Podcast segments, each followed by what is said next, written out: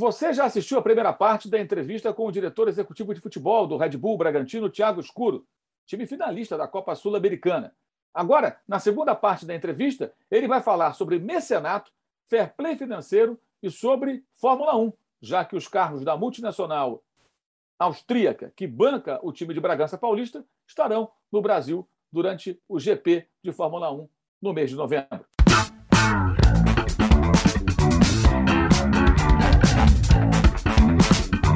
Patrocínio Amstel.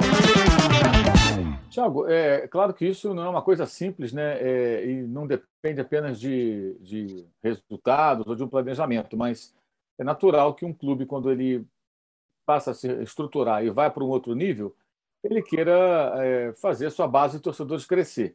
É, de que maneira você acha que o Red Bull Bragantino pode, no longo prazo, evidentemente, criar um maior número de torcedores que o apoiem de que maneira vocês olham para essa questão? Lógico, porque mais torcida significa mais receita, é, é, mais audiência, mais direito de televisão, enfim. Tá. Maurício, eu, eu acredito muito. Nós estamos trabalhando no que diz respeito a marketing nessa direção, que é ter os, os torcedores locais e os amigos nacionais, né? Tentar tornar o Red Bull Bragantino o segundo clube de todo mundo. É, enfim, a gente tem trabalhado bastante para isso, para tentar tornar nossa relação com o mercado extrovertida, respeitosa, é, criando conteúdos e coisas diferentes para aproximar todos os públicos. No que diz respeito à nossa região, é, conquista esportiva, sem dúvida nenhuma, é o principal pilar para qualquer clube, é, construir torcida. Então, é continuar vencendo, continuar jogando no topo nas competições, buscar um título de relevância, uh, investir muito na relação com os mais jovens. E eu acredito que o novo estádio, a nova arena, vai passar a ser um equipamento fundamental para isso, né? Para melhorar o nosso ambiente de jogo, atrair torcedores de outros clubes, que isso hoje tem na região nossa. Então, o interior de São Paulo ele torce para clubes da capital e tem no clube da cidade o seu segundo time, em grande parte das pessoas. E é que pouco a pouco essa relação seja invertida, né? Que o primeiro time seja o Red Bull Bragantino, que as pessoas eh, tenham o desejo de ir aos jogos, de consumir produtos, de assistir às partidas, de interagir durante os jogos. E sem dúvida nenhuma esse é um desafio de longo prazo, eu não diria nem de médio prazo, né? Isso tende a ser fruto de tudo que a gente está fazendo e vai continuar fazendo dentro e fora de campo. Tiago, é, recentemente, né, foi lá por volta de abril, maio, né, é, houve um questionamento feito pelo Rodrigo Capello, que é um jornalista para quem não conhece, um jornalista que trabalha no Grupo, no Grupo Globo, e que é um cara muito sério, muito especializado é, na questão de gestão, na parte financeira, né? E ele questionou o fato de o balanço do Bragantino, do Red Bull Bragantino, não, ter, não, não, não ser tão detalhado, né? Como deveria. É, não foi a primeira vez que eu ouvi comentários desse tipo, né? Com relação a essa questão. O que, que acontece? Por que, que um clube empresa eventualmente se vê numa situação em que é criticado por não ter é, a transparência esperada na divulgação do seu balanço, dos seus números, dos seus dados? Ô Mauro, assim, primeiro, não foi só o Capelo, uh, todas as pessoas que questionaram e criticaram, principalmente no caso dele, eu, eu atendi pessoalmente, eu conheço o Capelo há anos, o Capelo é um jornalista que procurou aprofundar o conhecimento dele para essa área, mas ele não é um profundo conhecedor das questões contábeis e legais no tema, no assunto. Nós tentamos esclarecer para ele as razões uh, pelas quais nós fizemos isso.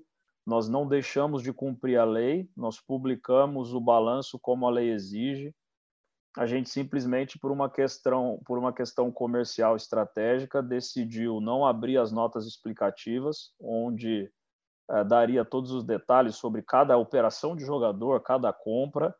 Todas essas informações são reportadas à CBF à FIFA porque eles têm sistemas e controles de compliance sobre isso não tem nada escuso ou obscuro. Foi sim uma decisão comercial enquanto não houver uma padronização para a publicação dos balanços dos clubes, um, um, critério melhor elaborado do que o nós temos hoje, a tendência é que a nossa postura seja essa, porque não é o melhor caminho do ponto de vista estratégico da gestão do clube. Isso não significa que tem algo errado ou que a gente esteja omitindo as coisas. então, no fundo, Eu lamento muito, eu acho que as críticas passaram do ponto pela frustração do jornalista em não conseguir as informações que ele buscava para publicar análises e publicar artigos, o que eu respeito, mas eu vejo essas críticas como bastante injustas, Mauro, porque é, por um aspecto mínimo, você afirmar que alguém não é sério, não é honesto ou não é transparente, como foi o caso, é, eu acho que é, é, é exagerado, é desproporcional e eu espero que a gente consiga convencer melhor as pessoas no futuro das nossas decisões estratégicas do que foi esse caso, né? Porque de fato incomoda ser taxado da forma como nós fomos, sem que a gente esteja fazendo nada de errado. Sim, é, pelo que você me falando, é, é, ou seja, o clube não fez nada de ilegal, mas é, outros clubes detalham é, mais os, nos seus balanços essa, esses tópicos, essas questões em relação ao Red Bull. Não é um pouco contraditório ser um clube que se apresenta dessa forma, falando na gestão, muito profissional, um clube se propõe até meio que um modelo, uma referência, não revelar completamente é, dados que em balanços de outros clubes eventualmente você vai encontrar, por exemplo? Olhando por essa ótica, eu respeito o ponto de vista. Agora, nós somos uma limitada, nós não temos o processo de aprovação de contas em conselho, e esta é a razão pela qual os clubes acabam publicando. Como eu disse, o mesmo número, o mesmo assunto, ele é contabilmente tratado de maneira diferente nos diferentes clubes do Brasil. Então, na verdade, a comparação publicada que é feita, ela não é válida, ela não é legítima. A partir do momento que eu contabilizo uma informação de uma forma e você de outra, se eu comparar minha declaração com a sua, eh, eu não estou comparando a mesma coisa. E é isso que a gente tem no mercado brasileiro hoje. Então, tanto é que ano a ano os clubes vão atualizando aqui, regularizando ali. Uh, no fundo é isso. As notas explicativas elas só dariam as informações detalhadas de quanto custou cada jogador exatamente, qual o detalhe disso. E aí foi essa decisão uh, comercial, empresarial que a gente preferiu uh, reservar. Nós não falamos publicamente sobre os números envolvidos em transações de jogadores, por exemplo isso vai criando referências no mercado, isso vai balizando as próximas negociações. Então, foi muito mais uma decisão estratégica. Agora, óbvio que se em algum momento houver uma padronização, uma exigência, onde todos tenham que cumprir as coisas da mesma forma, nós vamos fazer, Mauro. A gente vive um mercado em que é, os clubes deixam de cumprir com as suas obrigações e continua tudo certo, em que os clubes publicam as informações de maneiras muito diferentes e aí o mercado respeita e entende. Uh, e aí, quando uma empresa decide é, tratar esse detalhe de outra forma, óbvio que nós estamos sujeitos ao tipo de entendimento que o Capelo teve e qualquer outro possa ter. Eu estou aqui de forma transparente, como sempre, explicando o porquê que nós fizemos. Agora, os números principais ali de receita, despesa, o quanto custa a operação do futebol, tudo isso eu posso afirmar que é 100% fiel o que aconteceu no Red Bull Bragantino e não há nenhum tipo de uh, desdobramento de dado ou manipulação ali. Aproveitando esse gancho, Thiago, queria falar um pouco sobre a questão do fair play financeiro. Né? O César Grafietti, né, que é o, o, o homem que lidera, digamos assim, a equipe lá do Itaú BBA, que faz as análises detalhadíssimas dos balanços dos clubes a cada ano, ele já preparou um projeto para a CBF né, para o fair play financeiro. E há muita eu vou até usar uma palavra um pouco forte, mas na acepção da palavra é, é, é o que traduz. Há muita ignorância do torcedor brasileiro com relação ao fair play financeiro. O cara imagina o seguinte: não, se tiver o fair play financeiro, o Palmeiras não vai poder contratar o que contrata, o Flamengo também não vai poder. Bem, é, não é bem assim, né? O fair play financeiro ele não proíbe você de gastar, ele regulamenta os gastos em relação à sua receita e tudo mais. Como é que você vê essa questão, né, a necessidade ou não de urgentemente, de repente, você ter um fair play financeiro no Brasil para regulamentar essas, essa questão e talvez até essa questão contábil dos balanços, né? Queria que você falasse um pouco sobre isso, porque é um ponto que não tem avanço, né? É, é, a CBF ela não, ela não, não consegue avançar ou não quer avançar. Maurício, eu sou 100% favorável à aplicação de um, de um modelo de fair play financeiro para o futebol brasileiro. É, tenho participado de algumas conversas nesse sentido dentro da CBF. O projeto estava bem avançado para ser implementado já nesse ano. Agora, óbvio que todos esses problemas políticos, essa instabilidade que a CBF vive há algum tempo, dificulta a discussão, dessas ideias, quem dirá a implementação.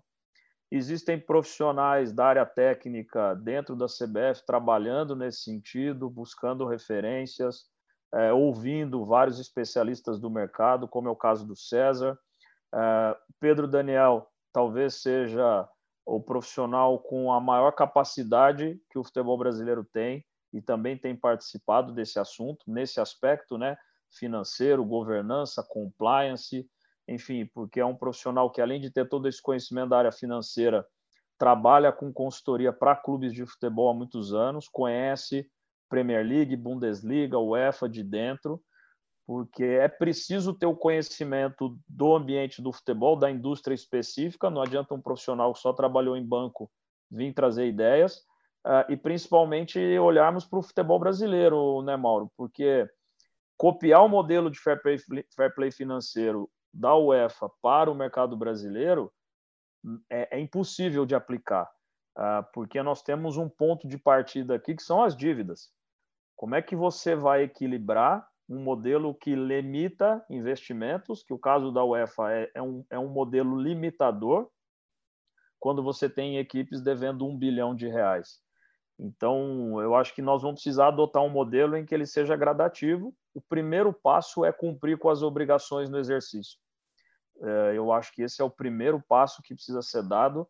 Então, não é aceitável ah, uma indústria como a nossa que os clubes tenham dívidas enormes, que não estejam cumprindo, seja com transferências de jogadores, com direitos de imagem, com qualquer tipo de responsabilidade, e ainda assim contratando e fazendo grandes investimentos para jogar para frente. Então, eu sou a favor, acho que tenho tentado contribuir eh, dentro do meu conhecimento e visão uh, para que a gente tenha o quanto antes um fair play que possa ajudar o mercado a se estabelecer melhor. Sim, é, em resumo, o que, que você acha que tem que ser diferente no fair play financeiro brasileiro, se aplicado em relação à Europa, que sempre é citada como referência quando o assunto é futebol?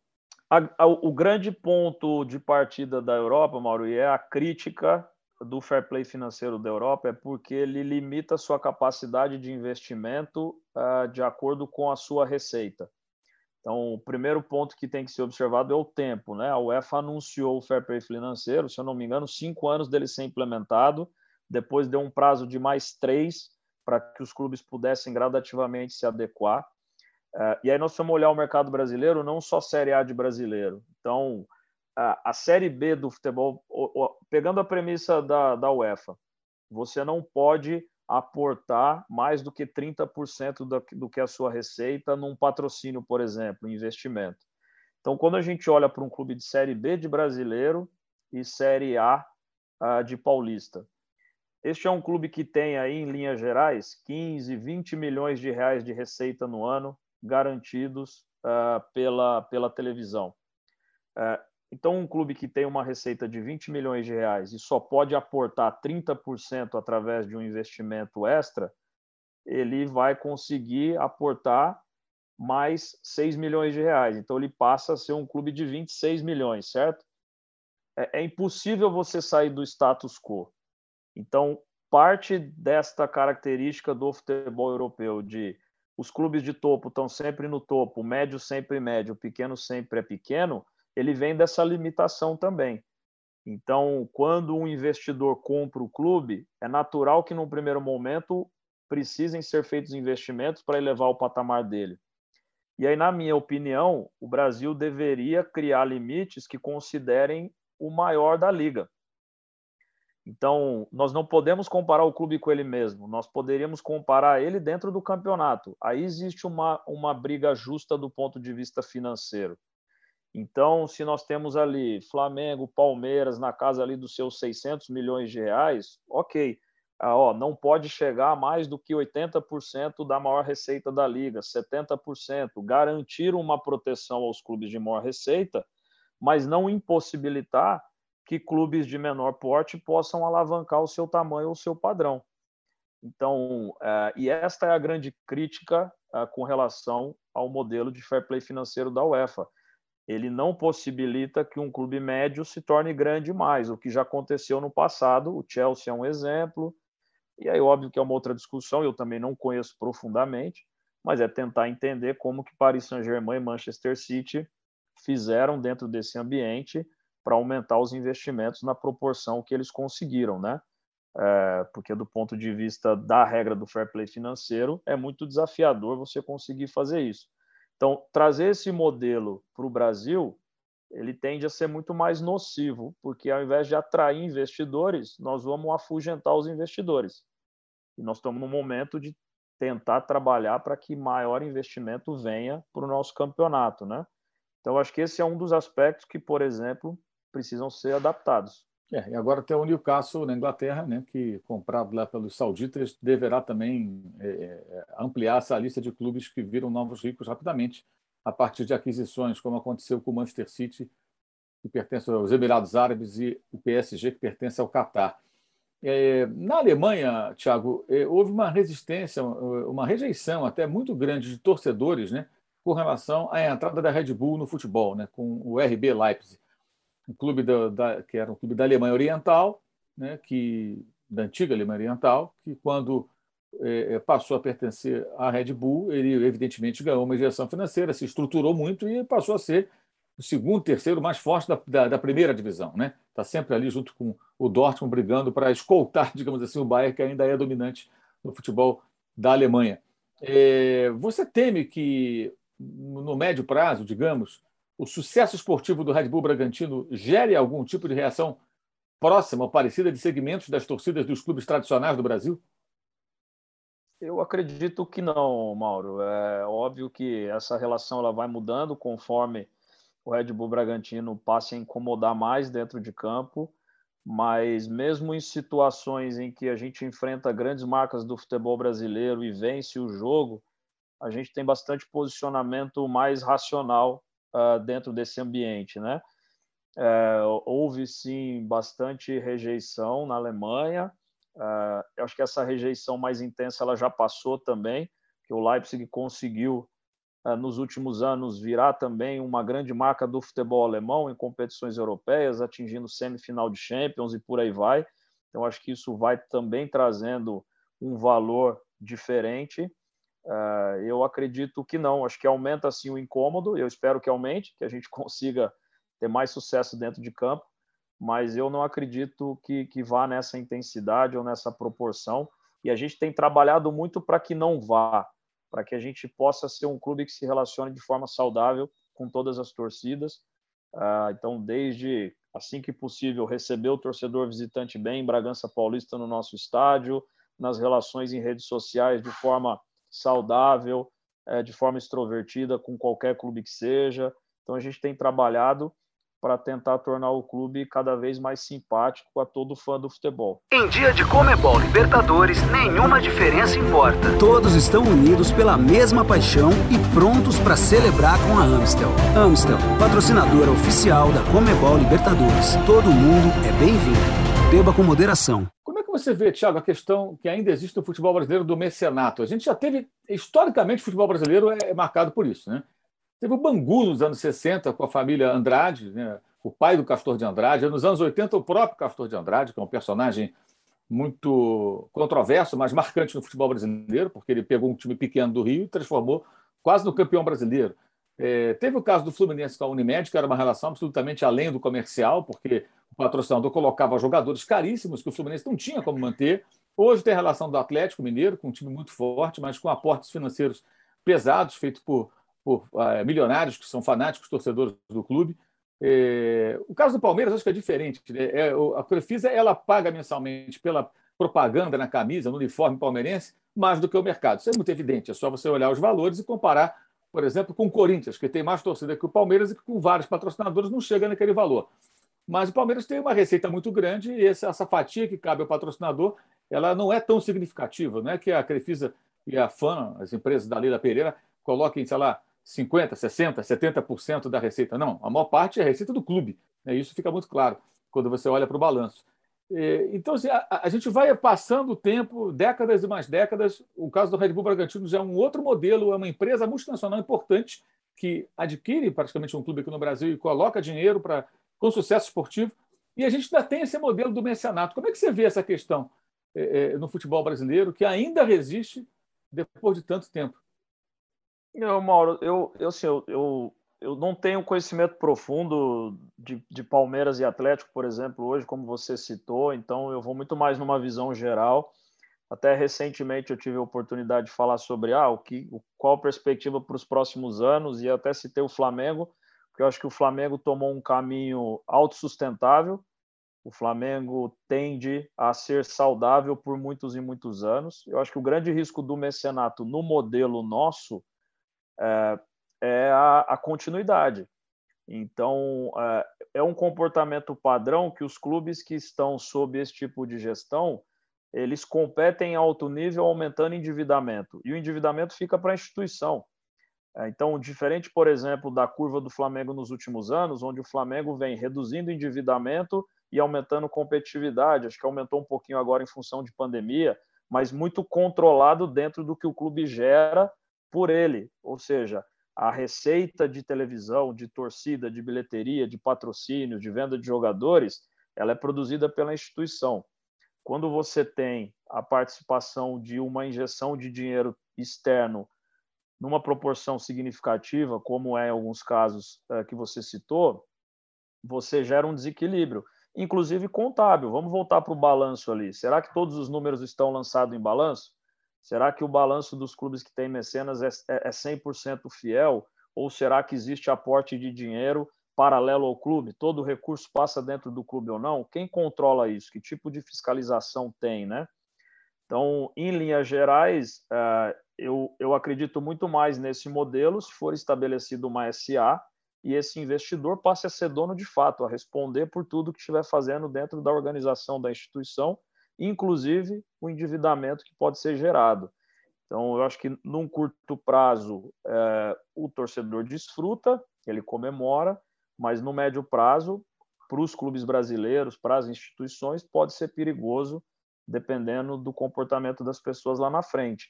Então, é, se por qualquer razão é, o enfim, a gente está usando o termo mecenas, né? Mas se por qualquer razão as empresas que estão hoje aportando dinheiro no Atlético Mineiro decidem sair, a tendência é que o Atlético tenha anos e anos de dificuldade para conseguir se equilibrar financeiramente. Talvez o Cruzeiro seja o exemplo mais palpável hoje, que é um clube que utilizou muito de dinheiro de terceiros em 14 e 15, venceu dois brasileiros, foi criando uma operação altamente deficitária, acumulando, e aí, com o tempo, o clube acabou atingindo a condição atual, o que é ruim para a indústria, para o futebol brasileiro, uma grande marca nessa situação. Né? É o Thiago que passou pelo Cruzeiro né, antes dessa bomba explodir. É, até, Thiago, se você quiser falar um pouco sobre isso, seria até interessante, né? A sua passagem pelo Cruzeiro e, e o que aconteceu depois, que foi depois da sua saída, é bom deixar claro que houve toda essa situação é, que levou o Cruzeiro é. a, já caminhando para três anos seguidos na Série B. Sim, Mauro, eu cheguei no Cruzeiro no final de 15, 13, 14 o Cruzeiro havia sido bicampeão. É, enfim, o Cruzeiro já na temporada seguinte brigava para não cair. E aí era possível já visualizar que o caminho era uh, de muita dificuldade financeira para os próximos anos. Uma das frustrações profissionais que eu tenho é não ter conseguido convencer mais pessoas ali no dia a dia de que o caminho tinha que ser outro, né?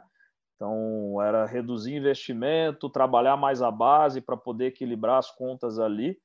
Mas, infelizmente, logo na sequência, o Cruzeiro tem uma nova gestão ainda mais nociva que continua, uh, enfim, eh, gastando mais do que arrecada, se endividando, apostando só no sucesso jogando para frente, né?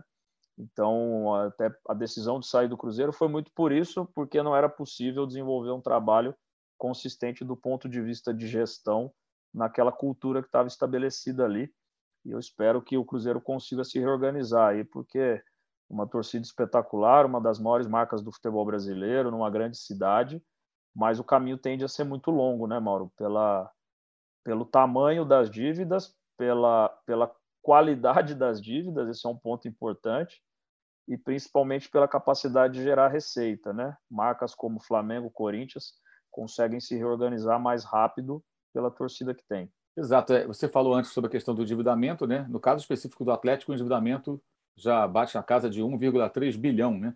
O Atlético teve no ano da pandemia, no ano passado, já com a pandemia, uma receita de aproximadamente 140 milhões, então é quase 10 vezes mais a arrecadação do ano passado. É claro que agora, em 2021, o clube deverá arrecadar mais, com a possibilidade de títulos, né? então deve subir essa arrecadação, mas ainda assim há uma distância, uma desproporção muito grande né? entre a dívida do clube e a própria receita. Né? É, e até, se eu entendi bem, se eu estiver errado, você me corrija, Tiago, quando você fala do caso do clube virar empresa, se o Abramovich fizer investimentos loucos no Chelsea e criar um endividamento, a dívida é dele, ele é o dono do clube. Ou seja, se ele for vender esse clube para alguém, ele vende um clube endividado. Então, o valor do clube diminui.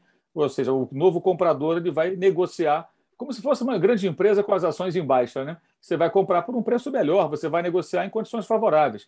No caso específico do mecenato, seja lá qual for o clube, quando se afasta o mecenas, a dívida é do clube e o mecenas, muitas vezes, ou quase sempre, ele é o credor, na verdade. Ele tem a receber do próprio clube.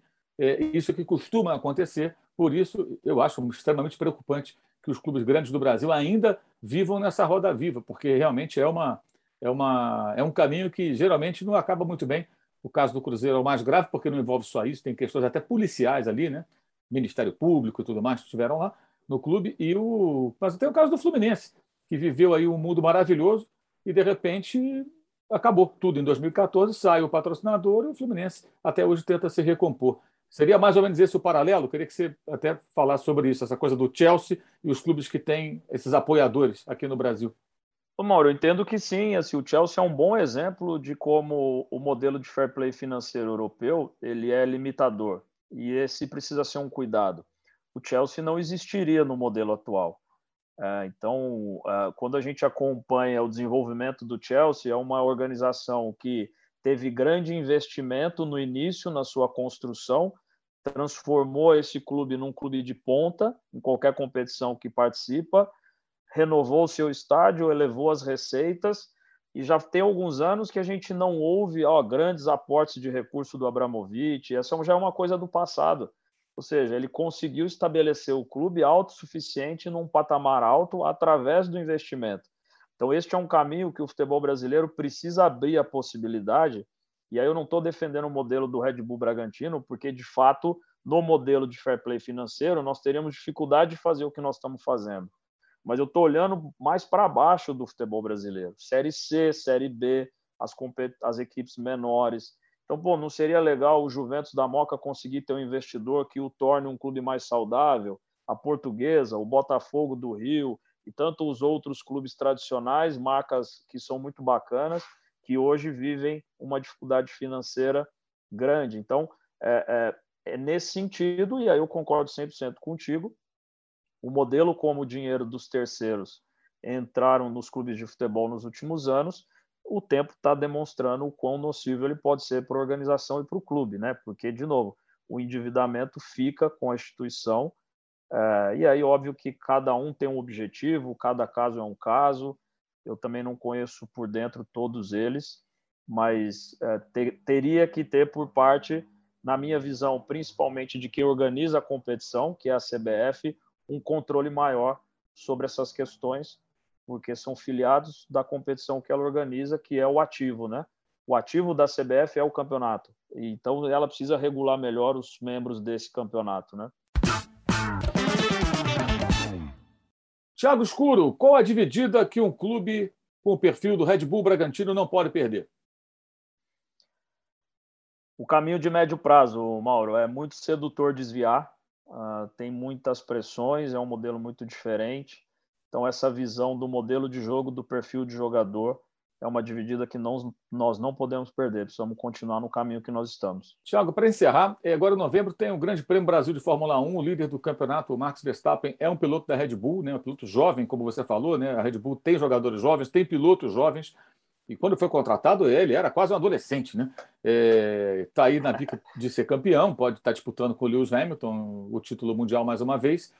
É, como é que o clube vai tentar, se é que existe alguma coisa, fazer é, algum tipo de utilização desse momento né, com a Fórmula 1 no Brasil?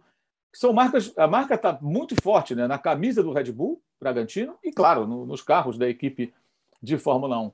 É, de que maneira vocês, o marketing de vocês deverá utilizar essa oportunidade com corrida no Brasil, com o público e tudo mais? Mauro, de diversas maneiras, a ideia é ter momentos ali com os pilotos para poder ativar e fazer essa interação entre o clube de futebol no Brasil e a escuderia de Fórmula 1. Uh, ah, tem previsto sócios torcedores vão ser contemplados com acesso não só ao dia da corrida, mas aos treinos também, em áreas premiums do autódromo. Isso faz parte dos benefícios do, do Red Bull Experience, que é o programa de sócio torcedor. Então, essa interação entre os ativos do mundo Red Bull, uh, nós procuramos utilizar da melhor maneira possível, seja eventos de skate, surf ou qualquer outra modalidade, mas óbvio que o Grande Prêmio do Brasil de Fórmula 1 é um momento especial para a gente poder é, criar essa proximidade. E o Verstappen adora futebol, é um fã de futebol, gosta de brincar com bola uh, frequentemente. Eu espero que a gente consiga ter uma aproximação legal com ele aí. Legal. Esse foi o Tiago Escuro, diretor executivo do Red Bull Bragantino, conversando conosco no Dividida. Tiago, boa sorte para o time no dia 20 de novembro em Montevideo, na final da Copa Sul-Americana, no jogo contra o Atlético Paranaense. E parabéns pelo seu trabalho. Obrigado por conversar conosco e compartilhar um pouco seu, da sua experiência, do seu conhecimento com quem acompanhou o Dividida contigo. Obrigado, Mauro. Eu que agradeço. Parabéns você pelo trabalho uh, pelo Dividida. Um prazer falar contigo sempre, principalmente para falar de gestão e organização de futebol. Somos fãs do assunto. Obrigado e ótima jornada. É isso. Até o próximo Dividida. Valeu. Saudações.